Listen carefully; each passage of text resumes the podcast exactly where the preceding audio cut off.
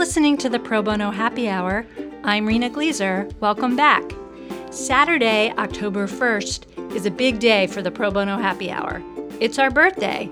Our podcast is turning one. So, an enthusiastic thank you to you, our listeners. We've been up and running for an entire year. It's really hard to believe. We're extremely grateful for your continued support. We'd love to hear from you. Send your comments, feedback, birthday wishes, and suggestions to pro bono at probonoinst.org. Be warned, we might just read them on the air. And now to today's episode. Our guest is Marcia Maack of Mayer Brown. Marcia is based in Washington, D.C., and we discussed her transition from being the assistant director to director of pro bono activities for the firm, innovation in pro bono, and keys to a successful law firm pro bono program. We hope you enjoy our conversation.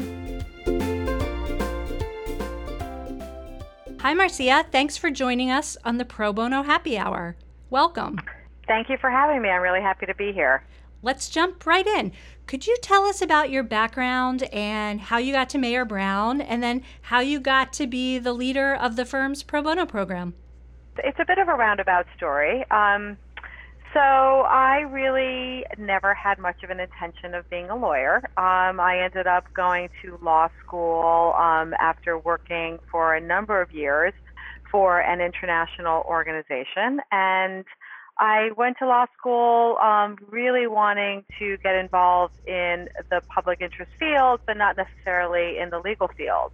I ended up um, largely um, for financial reasons going to a law firm in New York and then moving to DC and starting at Mayer Brown as an associate in the litigation practice. And my intention was always to sort of move into the public interest field either as a lawyer or in another capacity. I did a lot of pro bono work while I was at the firm. Uh, my area of particular um, interest was asylum, refugee, and international human rights issues, which is my area of expertise. And um, I actually left the firm for a little while uh, to go work for Civil Liberties Group and came back um, and continued to do a lot of pro bono work. And in the meantime, um, a position opened up as assistant director pro bono, and they tapped me for it because I had been very involved in pro bono and also had helped with developing um, some, you know, pro bono projects around um, the launch of the firm's uh, business plan, um, which was created in conjunction with the Pro Bono Institute. So I was the uh, assistant director of pro bono activities for 10 years, working very closely with Marc Kadish, who is the former director. And when he retired, um, they promoted me to the position of director, which I was very pleased with hooray and congratulations. And I love roundabout stories. They're fantastic. um, actually, I want to take a little bit of a detour. I am guessing that you, like we, get asked this question quite a bit. And I'm curious what you tell people. I get asked all the time. Um, working in, in law firm pro bono and running, directing, leading a law firm pro bono program sounds like the best job ever. That's what I want to do. How do I get a job like that? What do you tell people who think that you have the best job in the world and want to work in this space? Uh, well, I actually do think I have the best job in the world, and I like to tell everyone at Mayer Brown that I do have the best job at the firm. The chairman may disagree with me, but I nonetheless think that I am right. Um, you know, I, I think that, you know, the advice that I really have is to do what you are passionate about. Um, you know, these are frankly difficult jobs to get. And, you know, as I think my very roundabout explanation was, um, you know, it, it's hard to really position yourself for them. But my what I have found just generally in life generally is that if you do what you're passionate about, if you keep your eyes on the prize and you keep yourself open to opportunities, you know, this or something similar is likely to come along. I say that too while I'm bursting their bubble. how how uh, hard it is, or can be, depending on the situation. Um, tell us a little bit more about Mayer Brown in general and the firm's pro bono program. Could you provide a brief overview? Sure. So the Firms Pro Bono program sort of really runs the gamut of individual representation of low income persons in matters like landlord tenant, social security disability, domestic violence, to large impact litigation cases as well as very sophisticated transactional work. In addition, um, you know, we are a global law firm. We have 21 offices, and we might actually be 22 now um, throughout the world, and we're 1,500 lawyers globally. And so, you know, we have a number of very strategic global initiatives that we launched a number of years ago um, in order to be more proactive. Um, in our global pro bono work and to be able to bring in some of our non US lawyers as well. Each office tends to be a little bit different in terms of the kind of pro bono work that they do, um, really dependent upon the interests of our lawyers, the needs of the communities that um, that they live in, and sort of the culture of that office generally. Could you give a couple just general examples of, you know, Office A does X, Office Y likes why? Well, you know, what I often say is, for example, our Washington D.C. office that does a lot of pro bono work. It is one of our best performing offices um, in the United States and globally. Um, it tends to be more of a freewheeling office. People really sort of do what they want to do. It tends to be a little bit more catch as catch can, um, as opposed to very project oriented.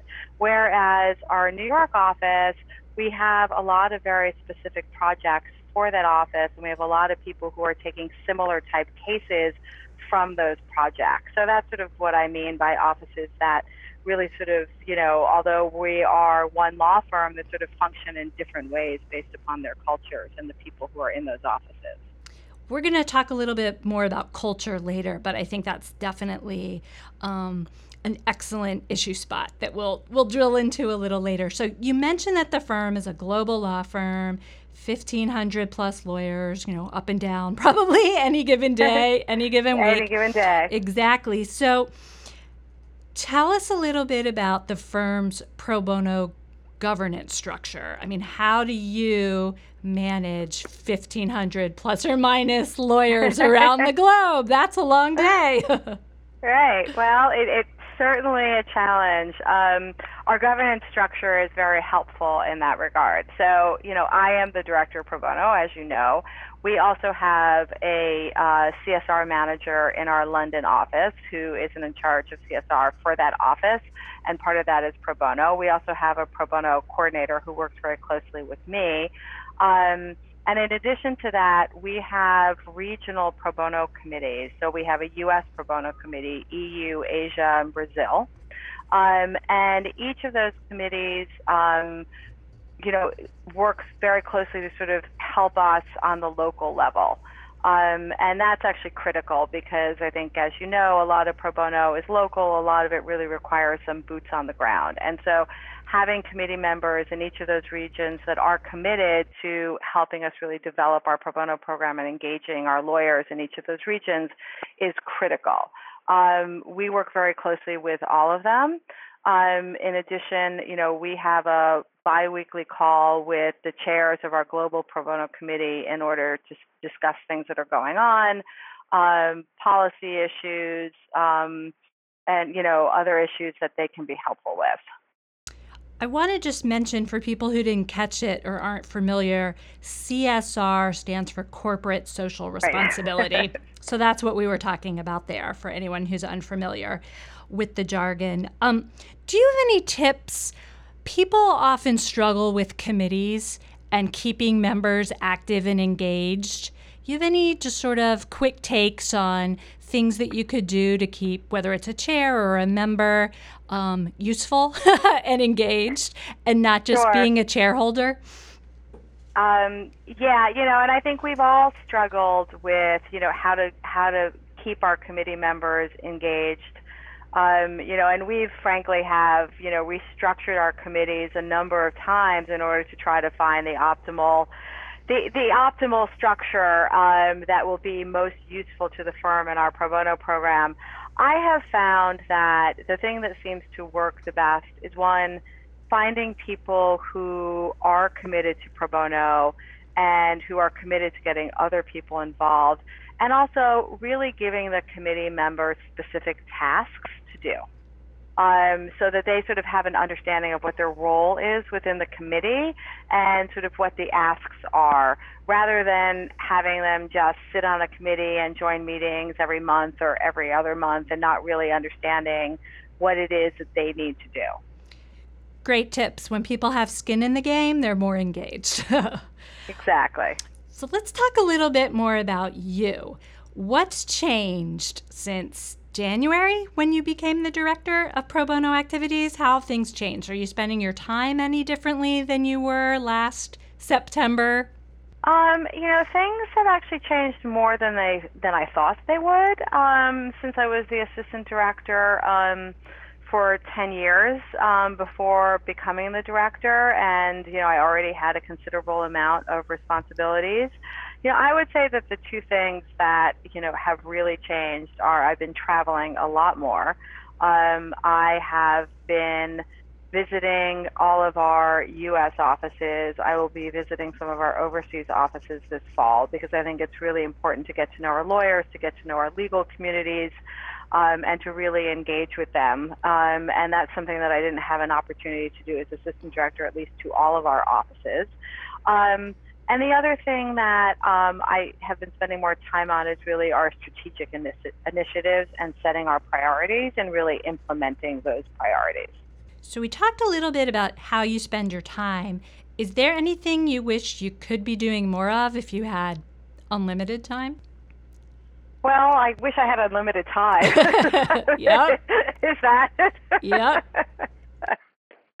um, you know, I, I really, I, I probably wish two things. I wish that I could have more time to really communicate with each of our lawyers because I think that makes an enormous difference in terms of understanding what their interests are and really getting them engaged in the pro bono program. I've noticed that um, when I visit other offices, the fact that I now know a lawyer um, makes a difference in terms of getting them involved. So I wish I really had more time to do that with 1,500 lawyers um, and just a thousand in the United States, approximately. That's a really tough thing to do. Um, you know, the other thing that I wish I had more time to do was more of my actual pro bono work. I spend the majority of my time doing management and development of the pro bono program, which I absolutely love.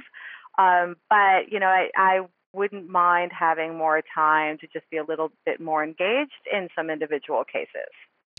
I think that's a tension that a lot of people struggle with management versus practice because um, there's only so many hours in the day.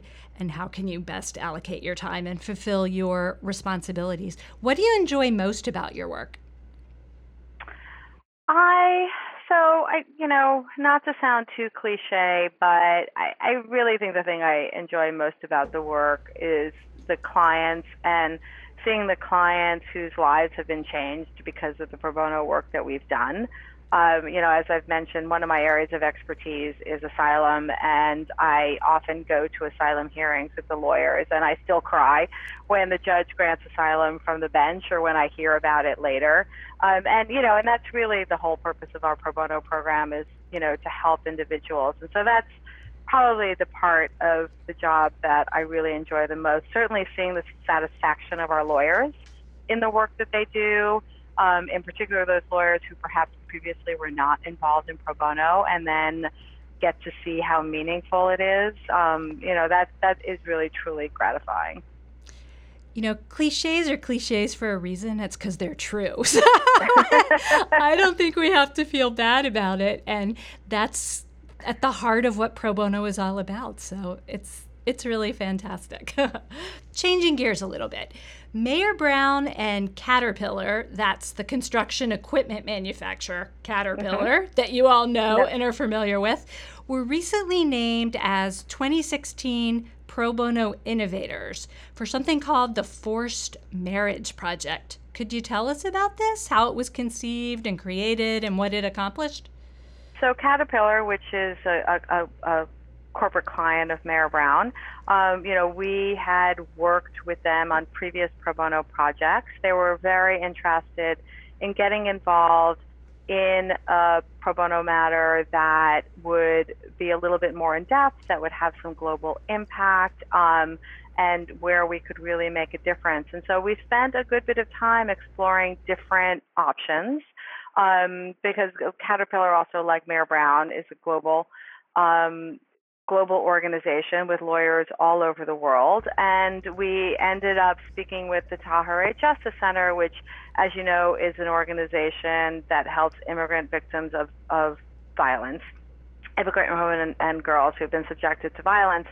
Um, and they were in the process of working on this forced marriage um, initiative, and which specifically um, is meant to help um, women and girls in the United States who are being subjected to forced marriage. And many of them, many of these immigrant women and girls, they are either being subjected to forced marriage in the United States or they are being tricked going back to their home countries um, in order to marry someone not of their choosing.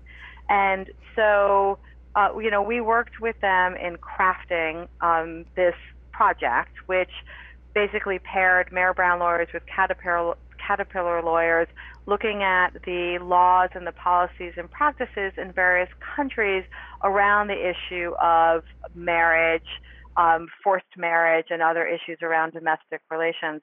And um, we took that information, we wrote reports on it, and Tahirih used that to create an interactive map that advocates and victims could go on in order to get a better understanding of what the situation was on the ground and their rights, um, you know, in those countries. And you know, it um, was a very successful project. In fact, we are actually now working on phase two of that project, um, uh, doing some research on some additional countries in order to fill out that interactive map. I love this project. It represents so many themes that we've talked about often on this podcast and that PBI is so involved if you addressed a critical legal need, right? A real need in the world.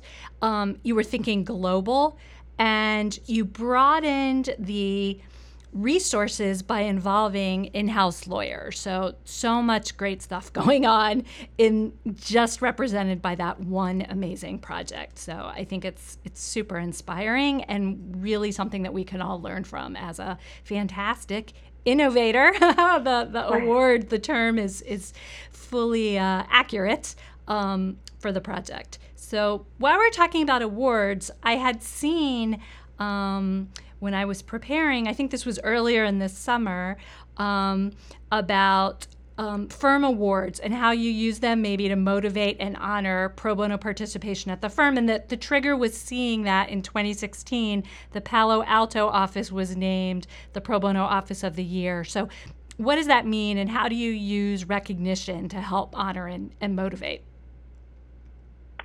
Sure. So every year we have an annual pro bono awards program. Um, it is uh, hosted by the chairman of the firm, uh, Paul Theiss. Um, and by previous chairmen as well. Um, and it's done by video conference um, to all of our office who, offices who participate live, um, except for Asia because we can't do it because of the time difference. Um, and you know what we do is we honor sort of those offices, those projects, those lawyers that have really gone above and beyond in the previous year because we want to recognize them and we want to recognize their achievements. So we have categories such as Office of the Year, uh, Projects and Matters of the Year, Lawyers of the Year. Um, and, you know, I think it, it's really a way for people who have really, like, shown and shined in the pro bono program to be recognized, which is very important. A lot of our lawyers are really, um, you know, they are spending many hours taking away from their personal life, you know, in order to work on pro bono matters. But in addition to those lawyers who go above and beyond, you know, we also just we honor those lawyers who have met our pro bono goal. Um, so we have a pro bono goal um, of 60 hours per lawyer, and we make sure that all of those lawyers are honored, their names scroll um, during the awards program because we we want to we want to recognize everyone who has really participated in the pro bono program, and I think that makes a difference. I think people really in, like to be recognized for their pro bono work and, and for the efforts that they have put in for the firm's pro bono program. We like recognition in life, so it makes sense right. in, in pro bono, but I think it's particularly important, especially in um, competitive and uncertain and pressured business cycles because people are busy, right? And they have a lot of business pressures. And to know that pro bono matters and is visible and above board and it's not hidden or second class status um, or all of that, I think becomes really important um, during economic cycles, just the functions of law firms, the, the business cycles, the day to day. So shining a light really does make a difference. Right. I think that that's correct, and I mean, I I also think even outside of that, I think for for the lawyers and the staff to to see that the firm really values this work so much that it honors this work really makes a difference, and I think it leads for more people to get involved. I, th- I think that's great. I think it's more people getting involved, and probably oftentimes more people getting involved in a bigger way because they see that they can take a big commitment. They can work on a big, ambitious project, and you and the firm will will support them. Yeah, I think that that's that's correct. Um, I wanted to pivot to talk about an article from last December where you offered three keys to successful law firm pro bono. And I was hoping we could look at each key element and just get your current quick take. And the first one we actually hinted at earlier, and that is understanding the culture of your law firm and knowing how the firm functions. How is that critical to making pro bono work? Um, well, you're right. We did touch on this a little bit, and I think the culture of the firm, and to a certain degree, the culture of, of each particular office, is really important to having a successful pro bono program. And you know, and I think that's because you can't really impose um, structures on people that you know that they that they're not used to or they're not going to accept, especially when you're talking about pro bono. Um, so, you know, I often use as an example um, when I was a very new assistant director of pro bono. I had this great idea to start this office project um, in a particular office around a particular issue, and you know, I just didn't know the office well enough, and you know, the you know the project just really didn't take off because that's just not how that office worked. And you know they say if you've if you've never failed you've never tried. So i go with that. Yeah yeah um but you know i've you know i've i've since learned that you really sort of have to get to know um, the lawyers and the culture in that office in order to figure out what is going to work pro bono wise. And that's one of the things that I've been trying to do in visiting all of our offices. I sort of call it my listening tour in order to sort of, you know, figure out, you know, how it is I can really get people engaged in a way that they're comfortable with. It's really important. One of my sort of classic examples of culture actually is about awards. You know, there are some firms that motivate pro bono participation through competitions. They'll pit office against office, partners against associates, alumni of some law schools against others, and it works for them. At other firms, oh, it would just be a gag. I mean, they're not a competitive type of place, and the chest thumping, it just would fall with a thud. you know, you just so you have to go with what works with your institution, your people, and then drill down office, country, region, you know, and really honor um, values and individuality and, and and and things like that to make it work. So those are great points. So let's talk about your second key, which is knowing what lawyers' interests are and where their talents lie. Um, so, so yeah, so I think that, you know, we talk a lot in the pro bono community about, you know, how to get lawyers more engaged in pro bono. And, you know, one of the things that I have certainly seen um, in my career um, in the pro bono department is that lawyers really want to do stuff that they're passionate about. Um, you know, at the end of the day, they're all incredibly busy. Um, a lot of the pro bono work that they're doing, um, except perhaps during a recession, is pretty much above and beyond their client chargeable work. And so, you know, we want them to be at the end of the day when they have to turn to their pro bono matter, we want them to be really excited about that. And so understanding really what their interests are, what their passions are, um, is important in order to, you know, get them engaged. Um, you know, lawyers want to feel good about what they're doing. And so I think that's really just critical to having a successful pro bono program. And with respect to the issue of talents, you know, another thing that I've realized is if people really aren't comfortable with the kind of work they're doing, they're not going to be that happy doing it. So understanding where their comfort zone is, um, you know, where their skill set is and where they're willing to go, I think is also critical in terms of not just getting people engaged in the pro bono program initially, which sometimes can be easy, but with keeping them engaged because the first matter they did was something that they just felt really great about. I think these points reflect one of the great challenges of running a law firm pro bono program, and that is you have to constantly stay at it, right? You can't just say, oh, I've gotten it down what my lawyer's interests are, and our pro bono docket matches that, because next year you'll have a bunch of new lawyers, and, and you got to figure out what their interests are, and our interests change over time. Um, so it's constant motion and movement, and it can't be static, and that's slightly exhausting, but it also makes for a living, breathing program.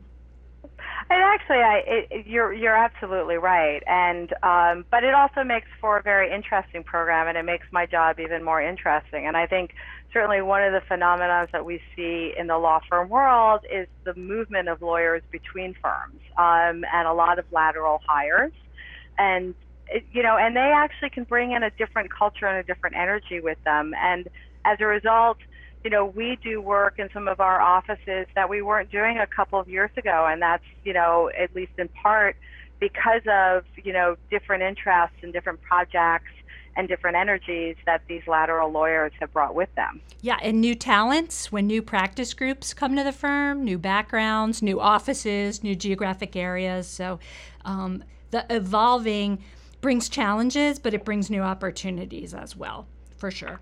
So let's look at your last key, get another quick take, and that is being connected to legal services providers in the community. So you have an understanding of where to focus pro bono efforts and can match your lawyer's strengths with the needs that legal services providers identify. You know, I think at the end of the day, the reason why law firms have pro bono programs is to help legal services providers meet the unmet needs in those communities. And so, um, you know, that's you know that seems like a, a, a pretty obvious thing, but it could it could sometimes be difficult to actually sort of bridge the gap between our lawyers' interests and the legal services providers um, and the community's needs. Um, and so, having an understanding of like what those are and really trying to find the sweet spot of where you can meet those is again um, not to overuse the word critical, but I think is, it really is critical because at the end of the day, you know that's why we're doing what we're doing, so that you know we can make sure that the gaps in access to justice are filled at least a little bit. This is a great big red flag point. How many times have we heard about people who had an awesome idea for a pro bono project and they spend a lot of time setting it up and getting it ready and it's going to be fantastic and then there are no clients and then right. there's no work because they hadn't really talked to the legal services providers the people with boots on the ground to really upfront figure out what the community legal needs are. They were sort of working backwards, and the whole thing didn't work. So I think it's a great reminder always to focus and work with our legal services providers, know what the community needs are, and be sure to keep that in mind as we work to solve the access to justice crisis for sure. I think that's exactly right. And the other thing that, you know, I think is helpful in this regard is, you know, understanding from the legal services providers what the community needs are, but also working with the legal services providers to craft a project to meet those needs that really works with the law firm community, um, which can be a challenge sometimes. Um, but, you know, I think that's very important. Communication is key. And, and sometimes it is true that the law firm can plant the seeds. Not every project that starts not organically from the legal services group isn't going to work. Often there are groups that just don't have the capacity to even think about what they need or what people could be doing. Um, it just requires smart and sustained effort um, to, to make them work. There are a lot of pointers and tips that we could go into in making a successful pro bono project, but it's a great idea to keep in mind. It's actually a great article. So if people want to look it up, it was published in December by Bisnow DC, and you can find it on their website, bisnow.com, which is B I S N O W.com. Um, read more tips. They were great. Um, could you share a goal or two, either short term or long term, that you have for the pro bono program? Anything on the horizon? Certainly. Um, well, one of our major goals, um, and this is both short term and long term, is really to increase our participation of our lawyers. Uh, we launched an initiative this year to get as many of our lawyers doing at least 20 hours of pro bono. Um, and you know, this is really targeted at that at those lawyers who previously hadn't been participating in the pro bono program. Um, I like to see it a little bit as a gateway drug. Um, you know, once someone has done a little bit of pro bono, they're going to realize really how meaningful um, it is and hopefully do more. But we really want to broaden our pro bono program. We want to make it more impactful and we want to get as many people involved as possible. So that has really been a major initiative of ours. Um, you know, as I said, both sort of in the short term, but also in the long term. Well, we'll talk to you in nine months or a year and see how it's going. no pressure. No pressure. Um, no pressure. so, so, you shared some meaningful stories when you're with a client or supervising another attorney and the client gets asylum. Could you share one or two examples of other pro bono matters that have been particularly meaningful to you that you either worked on directly or were a part of because they were firm pro bono work that, that you found particularly meaningful? Uh, sure. Uh, you know, there's so many that you know it's really kind of. It's hard. Um, it's like know, picking it's really among your children. Yeah, who do you love the most? But. right. Exactly. Exactly. I love all my children the same. Um, but, um, but you know, I, it is very it is very difficult um, to choose because you know we've done a lot of work that you know has just really been you know incredible and really meaningful and has changed people's lives you know, I would probably say the the one that sort of sticks with me the most um, is the project that we started now about eight years ago um, with the List Project to resettle Iraqi allies to help Iraqis who had worked for the U.S. government and who were targeted by insurgents to resettle in the United States. Uh, it's actually a project that I started that I brought in, um, and we've had over 100 lawyers and all of our U.S. offices as well as our offices in Brussels, and I love to say this Ho Chi Minh City, um, participate in the project. Um, you know, we've helped over 150 clients and their families. Um, you know, the, the cases are they're long and they're frustrating, um, but you know they've been very meaningful, and it's been a really meaningful project, um, both for me um, as well as for the firm. So that's probably the one that I would point to. And for people who want to learn, learn more, there's a lot online about the LIST project. There's a documentary. Um, th- there's a lot available if you'd like to learn more about this just amazing work that people have done. There is. Um, you know, the, the founder of the LIST project, Kirk Johnson, is a really amazing person. Um, and um, you know he started the organization at a very young age, and it it has done really incredible work, and you know we're really proud of that affiliation. Super inspiring. Um, so Marcia, who's your pro bono role model and why? uh, well, that's also another very tough question. Um, you know, I would have to say that um, you know the pro bono community is really fantastic and I've learned so much from them. And one of the great things is how collaborative it is and how much we share with each other, best practices, ideas, failures, everything else. So, um, you know, it is really tr- difficult to say, you know, who is my pro bono role model. I would actually point more to a group of people, and that's not necessarily the pro bono people, it's the legal services. Um, lawyers, you know, I think they're really in the trenches. They work these really long hours for not very good pay. I find them to be just incredibly inspiring, in particular in the way they support us in our pro bono program and are so enthusiastic in working with us. Um, so I really look at them and I, with amazement, um, at what they do day in and day out. Um, and to me, they are really my role models. Often the unsung heroes, and without them, there really wouldn't be any law firm pro bono. We, we couldn't do any of our work um, without them. Critical. Yeah, that, that is exactly right.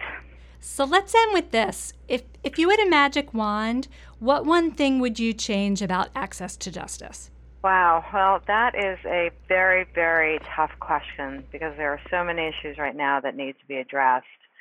Obviously, one that is in the news a lot is the issue of racial justice. I think that the fact that has come more into focus in the past year or two is incredibly important. I also think that the issue of housing and providing individuals who are facing eviction with legal representation would go a long way towards addressing one of the major issues in the access to justice gap.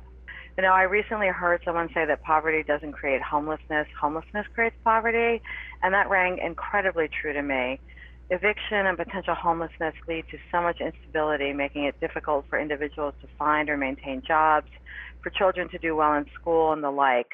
Providing legal representation to individuals in housing court would help to prevent unwarranted eviction and its very negative consequences. And so, you know, while there are so many issues surrounding the gap in access to justice, if I had to pick one at which to wave my magic wand, I think that would probably be it. Well, Marcia, thank you so much for talking with me today. It was a pleasure and incredibly inspiring. No, thank you. Um, I really appreciate your taking the time.